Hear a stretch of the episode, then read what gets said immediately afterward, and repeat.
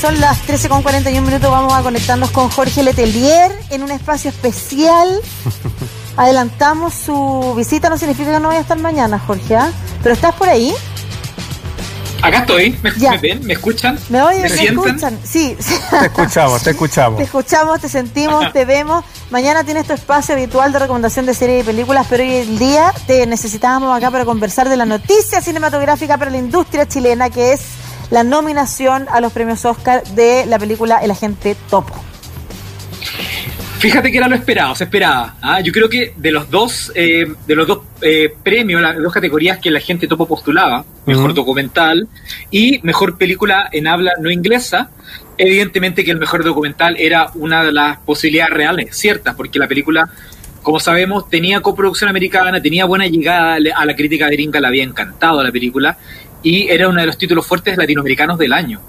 Entonces se da un poco por descontado que la película iba a estar. En la otra categoría, mejor película de habla no inglesa, era más complicado ahí, efectivamente, porque nunca un documental había competido en esa categoría que era para película de ficción. Mm. Pero ya, no nos pongamos ahí tampoco tan exquisito. quedó, en la, quedó en la categoría que había que quedar, que era mejor documental. Y las posibilidades, la verdad es que, mira, sin conocer a la mayoría de los competidores, porque son películas que no han llegado, cuesta mucho un documental llegue antes del Oscar a, a, pantallas o a plataformas. Está una que se llama Collective, otra se llama Crip Camp y una que se llama Time. No son muy conocidas, pero ojo, la quinta, la quinta competidora de la gente topo es Mi amigo el pulpo.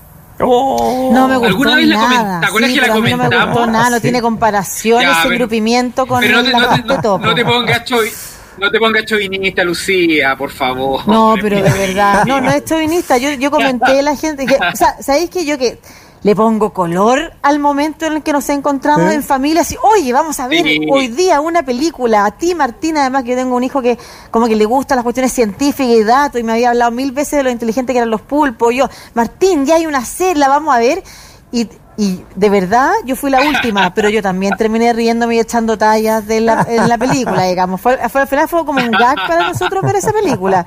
Como que nos empezamos a reír del, del protagonista, como que en realidad eh, no sé, no, la verdad es que no, la verdad es que nos costó después tomarnos en serio la situación del, del, enamoramiento entre el buzo y la pulpa, que además era la pulpa. La pulpa, sí, verdad. bueno, digamos que es una película que es bastante emotiva. Eh, lo comentaba en su momento acá, es una película que está en Netflix. A mucha gente yo he comentado que le ha gustado mucho, pero es una película sobre la relación entre un buzo un cineasta que se dedica al buzo y un, pulpo.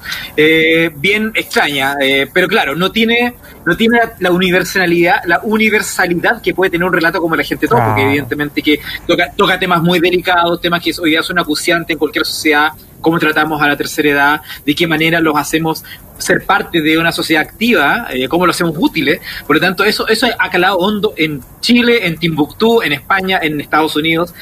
Y en ese sentido, yo creo que la gente topo entra con mucha fuerza. A la, crítica gringa, mm. eso lo hablamos, les ha gustado, pero pues. de un nivel, de verdad, los, críticos gringos están maravillados con este esta suerte de película de espías, ¿no es cierto? Con, como parte, parece una, con los códigos del cine ficción, y de repente, a partir de esa comedia suave, ¿no es cierto?, va entrando a un terreno más dramático con este personaje fantástico que es Don Sergio, y quedan todos absolutamente enamorados de él. Entonces, yo creo que se puede dar el caso hay que, hay que ser optimista, pero es una película que tiene posibilidad, hay que ser realista, tiene posibilidad, le gusta la crítica, le gusta la academia. Eh, es la única película latinoamericana en competencia en el Oscar, ojo, ojo. Ya. La única, por lo tanto, es la gran representante de todo un continente, lo que habla muy, de manera muy eh, relevante un poco de hasta, hasta, cuáles son las cimas que ha alcanzado un documental chileno, documental, que siempre está atrásito de la ficción, ¿no es cierto? Siempre está en un, en un rincón un poquito menos visible. Un documental hoy día es el representante del cine latinoamericano, y es tremendo honor. Así que en ese sentido hay que estar optimista, puede darse, puede darse. Sí, Jorge, te quería preguntar sobre eso, sobre el desarrollo del documental chileno y también el cine chileno. En los últimos años hemos visto, bueno, eh, películas que han ganado el Oscar también eh, ficciones, por ejemplo, como este, no me acuerdo, El oso, ¿te acuerdas? La historia del oso. La historia del oso. Bueno, historia de un oso. Animación. de Cortometraje animado. Exactamente, y ahora esta, este documental. Eh, ¿qué, habla del cine chileno? No, y acuérdate, acuérdate de una mujer fantástica. Una mujer fantástica también, claro. Oye, ganó el Oscar a Mejor Película Extranjera. Por eso mismo te decía, ¿qué, qué, ha cambiado en el cine chileno? ¿Aparecieron nuevas caras, eh, nuevas visiones, nuevas posiciones desde donde mirar las historias? ¿Qué crees que, que ha cambiado que ha permitido que, bueno, que lleguen tan lejos muchas directoras y directores chilenos? Eh, yo creo, Marcelo, que esto es, un, es un trabajo de muy largo plazo, un trabajo que comenzó hace 20 años aproximadamente, cuando un grupo de, directores chilenos empezó a, a, tener cada vez mayor presencia en festivales internacionales. Ya hablemos de Pablo Larraín, hablemos de Alejandro Fernández, del mismo Sebastián Lelio, ¿no es cierto? Actores como Alfredo Castro. Ya, ya no era solamente un impacto local en el Festival de La Habana, el Festival de Lima, no, empezaron a llegar a Berlín, a Cannes, en el caso documental, el Festival de Ámsterdam, por ejemplo, y se empezó a generar una mirada de que el cine chileno estaba proponiendo desde una diversidad muy grande de temas que incluía tratamiento político que siempre se le ha culpado, entre comillas, pues. pero también temas que tienen que ver con la, con la comedia, con la ficción eh, abierta, ¿no es cierto? Mucho documental. Y de repente los festivales empezaron a darse cuenta que en Chile estaba pasando mucho, a ¿ah? muchos directores jóvenes muy interesantes, y eso hace que los regímenes de coproducción y los regímenes de distribución también se vayan orientando a que estas películas se empiecen a estrenar en Estados Unidos cuando películas como las de Sebastián Lelio, por ejemplo, las anteriores se empiezan a estrenar, las de Pablo Larraín se empiezan a estrenar, las de Patricio Guzmán de mucho antes, significa que el, el, mercado americano empieza a, la prensa también empieza a darse cuenta que en Chile pasan cosas. Ya Variety o el Hollywood Report empieza a reportar cosas que ocurren en Chile, ¿no es cierto?, en cuanto a, producciones, nuevos anuncios, y eso hace de que la industria americana esté, esté pendiente, y eso es, una, es un eslabón más para que llegue un punto en que las películas entren con mayor propiedad, aparece un coproductor americano y les facilita la entrada, que es el mm. caso de la gente topo, ¿no? Por lo tanto, este es un caso, el mismo Andrés Good, ¿te acuerdas con Machuca? Machuca también tiene un coproductor americano en su momento, por lo tanto, esto es un camino largo, un camino que hay que poner ladrillo tras ladrillo, y yo creo que efectivamente con la historia de un oso se dijo ya, el cine chino está en capacidades de poder ganarse premios y la mujer fantástica lo, corroboró. Lo que viene después es, un, es una especie de consolidación de una cinematografía que está muy bien vista en, en el mundo anglosajón, Europa y Estados Unidos. Te iba a preguntar, Jorge, en particular por el documental, porque Chile es un país que ha sido reconocido por sus documentalistas. Em, no es la primera vez. Tenemos al gran Patricio Guzmán, por ejemplo, también. Pero no recuerdo si efectivamente se ha ganado algún Oscar, por ejemplo, en esa categoría eh, o no. Claro. No, Oscar nunca. Nunca un una documental chino ha estado a la acerca de esto. Lo más cercano en términos de, de, importancia de premios es lo que ha hecho el mismo Pato Guzmán cuando sus películas han participado en la competencia oficial del Festival de Cannes. Claro. Sabemos que Cannes es el festival más importante del mundo, es puro prestigio y en la competencia oficial eh, compiten tanto ficción como documental. Patricio Guzmán ha tenido, por ejemplo, el botón de nácar estuvo compitiendo en la categoría selección oficial y probablemente el, el, mayor premio que ha obtenido un documental chileno a nivel de resonancia es justamente el botón de nácar cuando ganó el premio Lumière en Francia. El premio Lumière es como el premio al mejor documental del año elegido por la prensa cinematográfica francesa y extranjera. En el fondo es como el Globo de Oro francés. Ese es el mayor, yo creo que es la, cumbre más alta que ha obtenido el documental chileno en el exterior. No se compara a nivel de trascendencia con el Oscar, sin duda, pero, pero a nivel de, prestigio, el documental chileno está muy alto, mirado en, Europa especialmente. O sea, no solamente Pato Guzmán, Bettina Perutios Novikov también, mm. eh, Ignacio Güero, ¿Ah? Lo que hace, claro, tiene una caja de resonancia menor probablemente, pero a nivel de prestigio el documental chino hace muchísimo tiempo, yo te diría incluso antes de que la ficción chilena empezó a crecer, ya a fines de los 90 el documental chino está entrando muy fuerte, está siendo muy bien visto en, circuitos de festivales.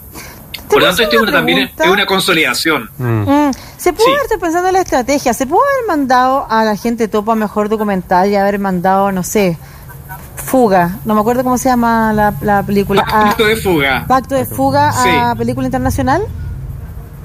Exactamente, de hecho, alguna vez lo comentamos. Eh, yo Cuando yo les planteé que cuando estaba la posibilidad, dije Pacto de Fuga me parece una película más oscarizable en términos de lo que le gusta a la academia, en términos de los géneros, el tema, el tema político detrás, que al gringo le gusta, al votante gringo le gusta esa, esa épica latinoamericana de rebelión contra la dictadura, la lucha por la libertad. Son temas más universales que ellos ven en películas latinoamericanas.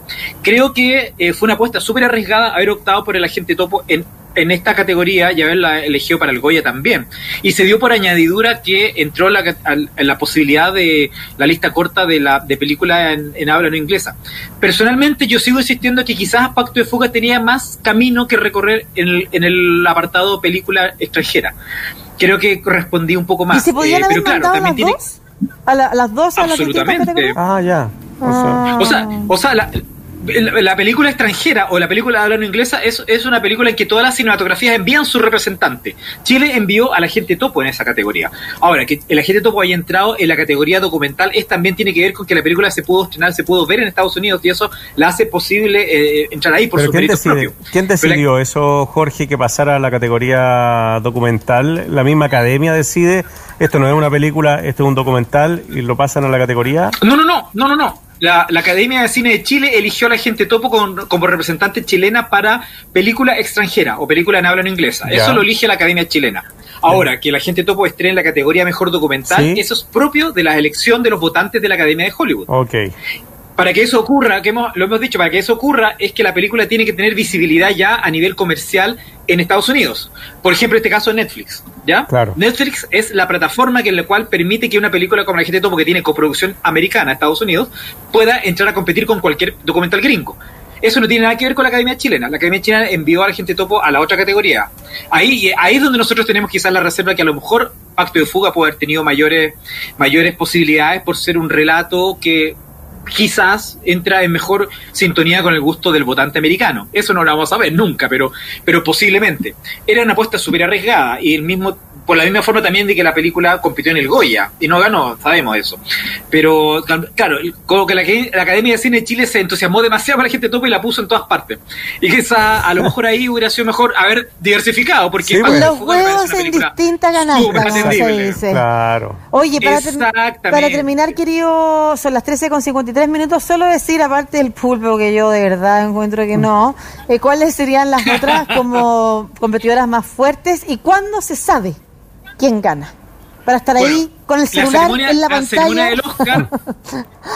Tal como se dio la mujer fantástica o la historia del oso, que es como con el celular enfocando a la gente y la pantalla para ver las reacciones. Claro. Ya. Mira, fíjate que falta todavía un ratito, es el 25 de abril, así que tenemos para hacer harta campaña. Bueno, en, este, en esta etapa que, que empieza hoy, todo lo que es el marketing, el lobby, la capacidad de gestión que pueda tener el agente de prensa, porque tú sabes que las películas extranjeras contratan contratan un agente de prensa en el Hollywood y ese agente de prensa es el que organiza funciones de prensa, envía la copia a los votantes viejitos, a los que no los que salen de su casa, compra insertos compra insertos de prensa en los, medios grandes para que para su consideración vea a la gente topo, ¿no es cierto? En Netflix, vea no sé qué dónde.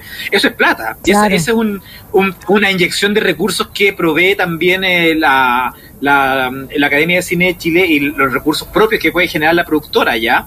Y eso es un trabajo de marketing. acá, evidentemente acá lo que importa es cómo llegar a la mayor cantidad de votantes y el votante va a verla, tiene la posibilidad de verla y ahí empezar a votar. Hoy día se la juega justamente en recursos y en marketing. Y en ese sentido la gente topo tiene la ventaja que tiene un coproductor americano, que eso ayuda bastante. Así es que yo creo que el camino está empezando, vino, es súper arduo, es muchas lucas, hay muchas lucas arriba de la mesa, pero lo importante, a la prensa gringa les encanta el agente topo. Sí, pongámosle Luquita ahí. Sí. Oye, muy bien. La última pregunta que tengo para hacer es, ¿cómo le ha ido en Netflix? Eso también es un buen indicador, ¿no es cierto? En Estados Unidos. Es un buen indicador. Bueno, Tú sabes que Netflix no comparte nunca sus audiencias, sus métricas de audiencia, no es un secreto. Pero sabemos que por lo menos sabemos que en Chile está entre las las 10 eh, producciones más vistas en las últimas tres semanas. Eso ya da un pie. Ahora, el hecho que sea el, la película latinoamericana del año eh, a, nivel global, eso habla muy bien. O sea, la tú, tú, por ejemplo, buscas en Google prensa colombiana, prensa mexicana, prensa española, todo el mundo hablando de la gente topo, todo el mundo sorprendido con la gente topo. Entonces, de verdad, eh, yo creo que una de las películas más vistas del año a nivel latinoamericano y las otras películas que están entrando fuerte, hay una película guatemalteca de terror que se llama La Llorona, la verdad es que a pesar de que tiene muy buenos comentarios, no, no, como que no se equipara a nivel mediático. La gente topa ha logrado construir un, una, una nube de seguidores y de fanáticos que les ha gustado mucho. Yo creo que eso nos da un respaldo para, por, último, ver con fe estos dos meses que quedan. Hablamos, dijo la mosca. Vamos hablando, dijo la mosca. Nos da un respaldo para Exactamente. Ya, querido Jorge. Chile. Un abrazo. De todas maneras que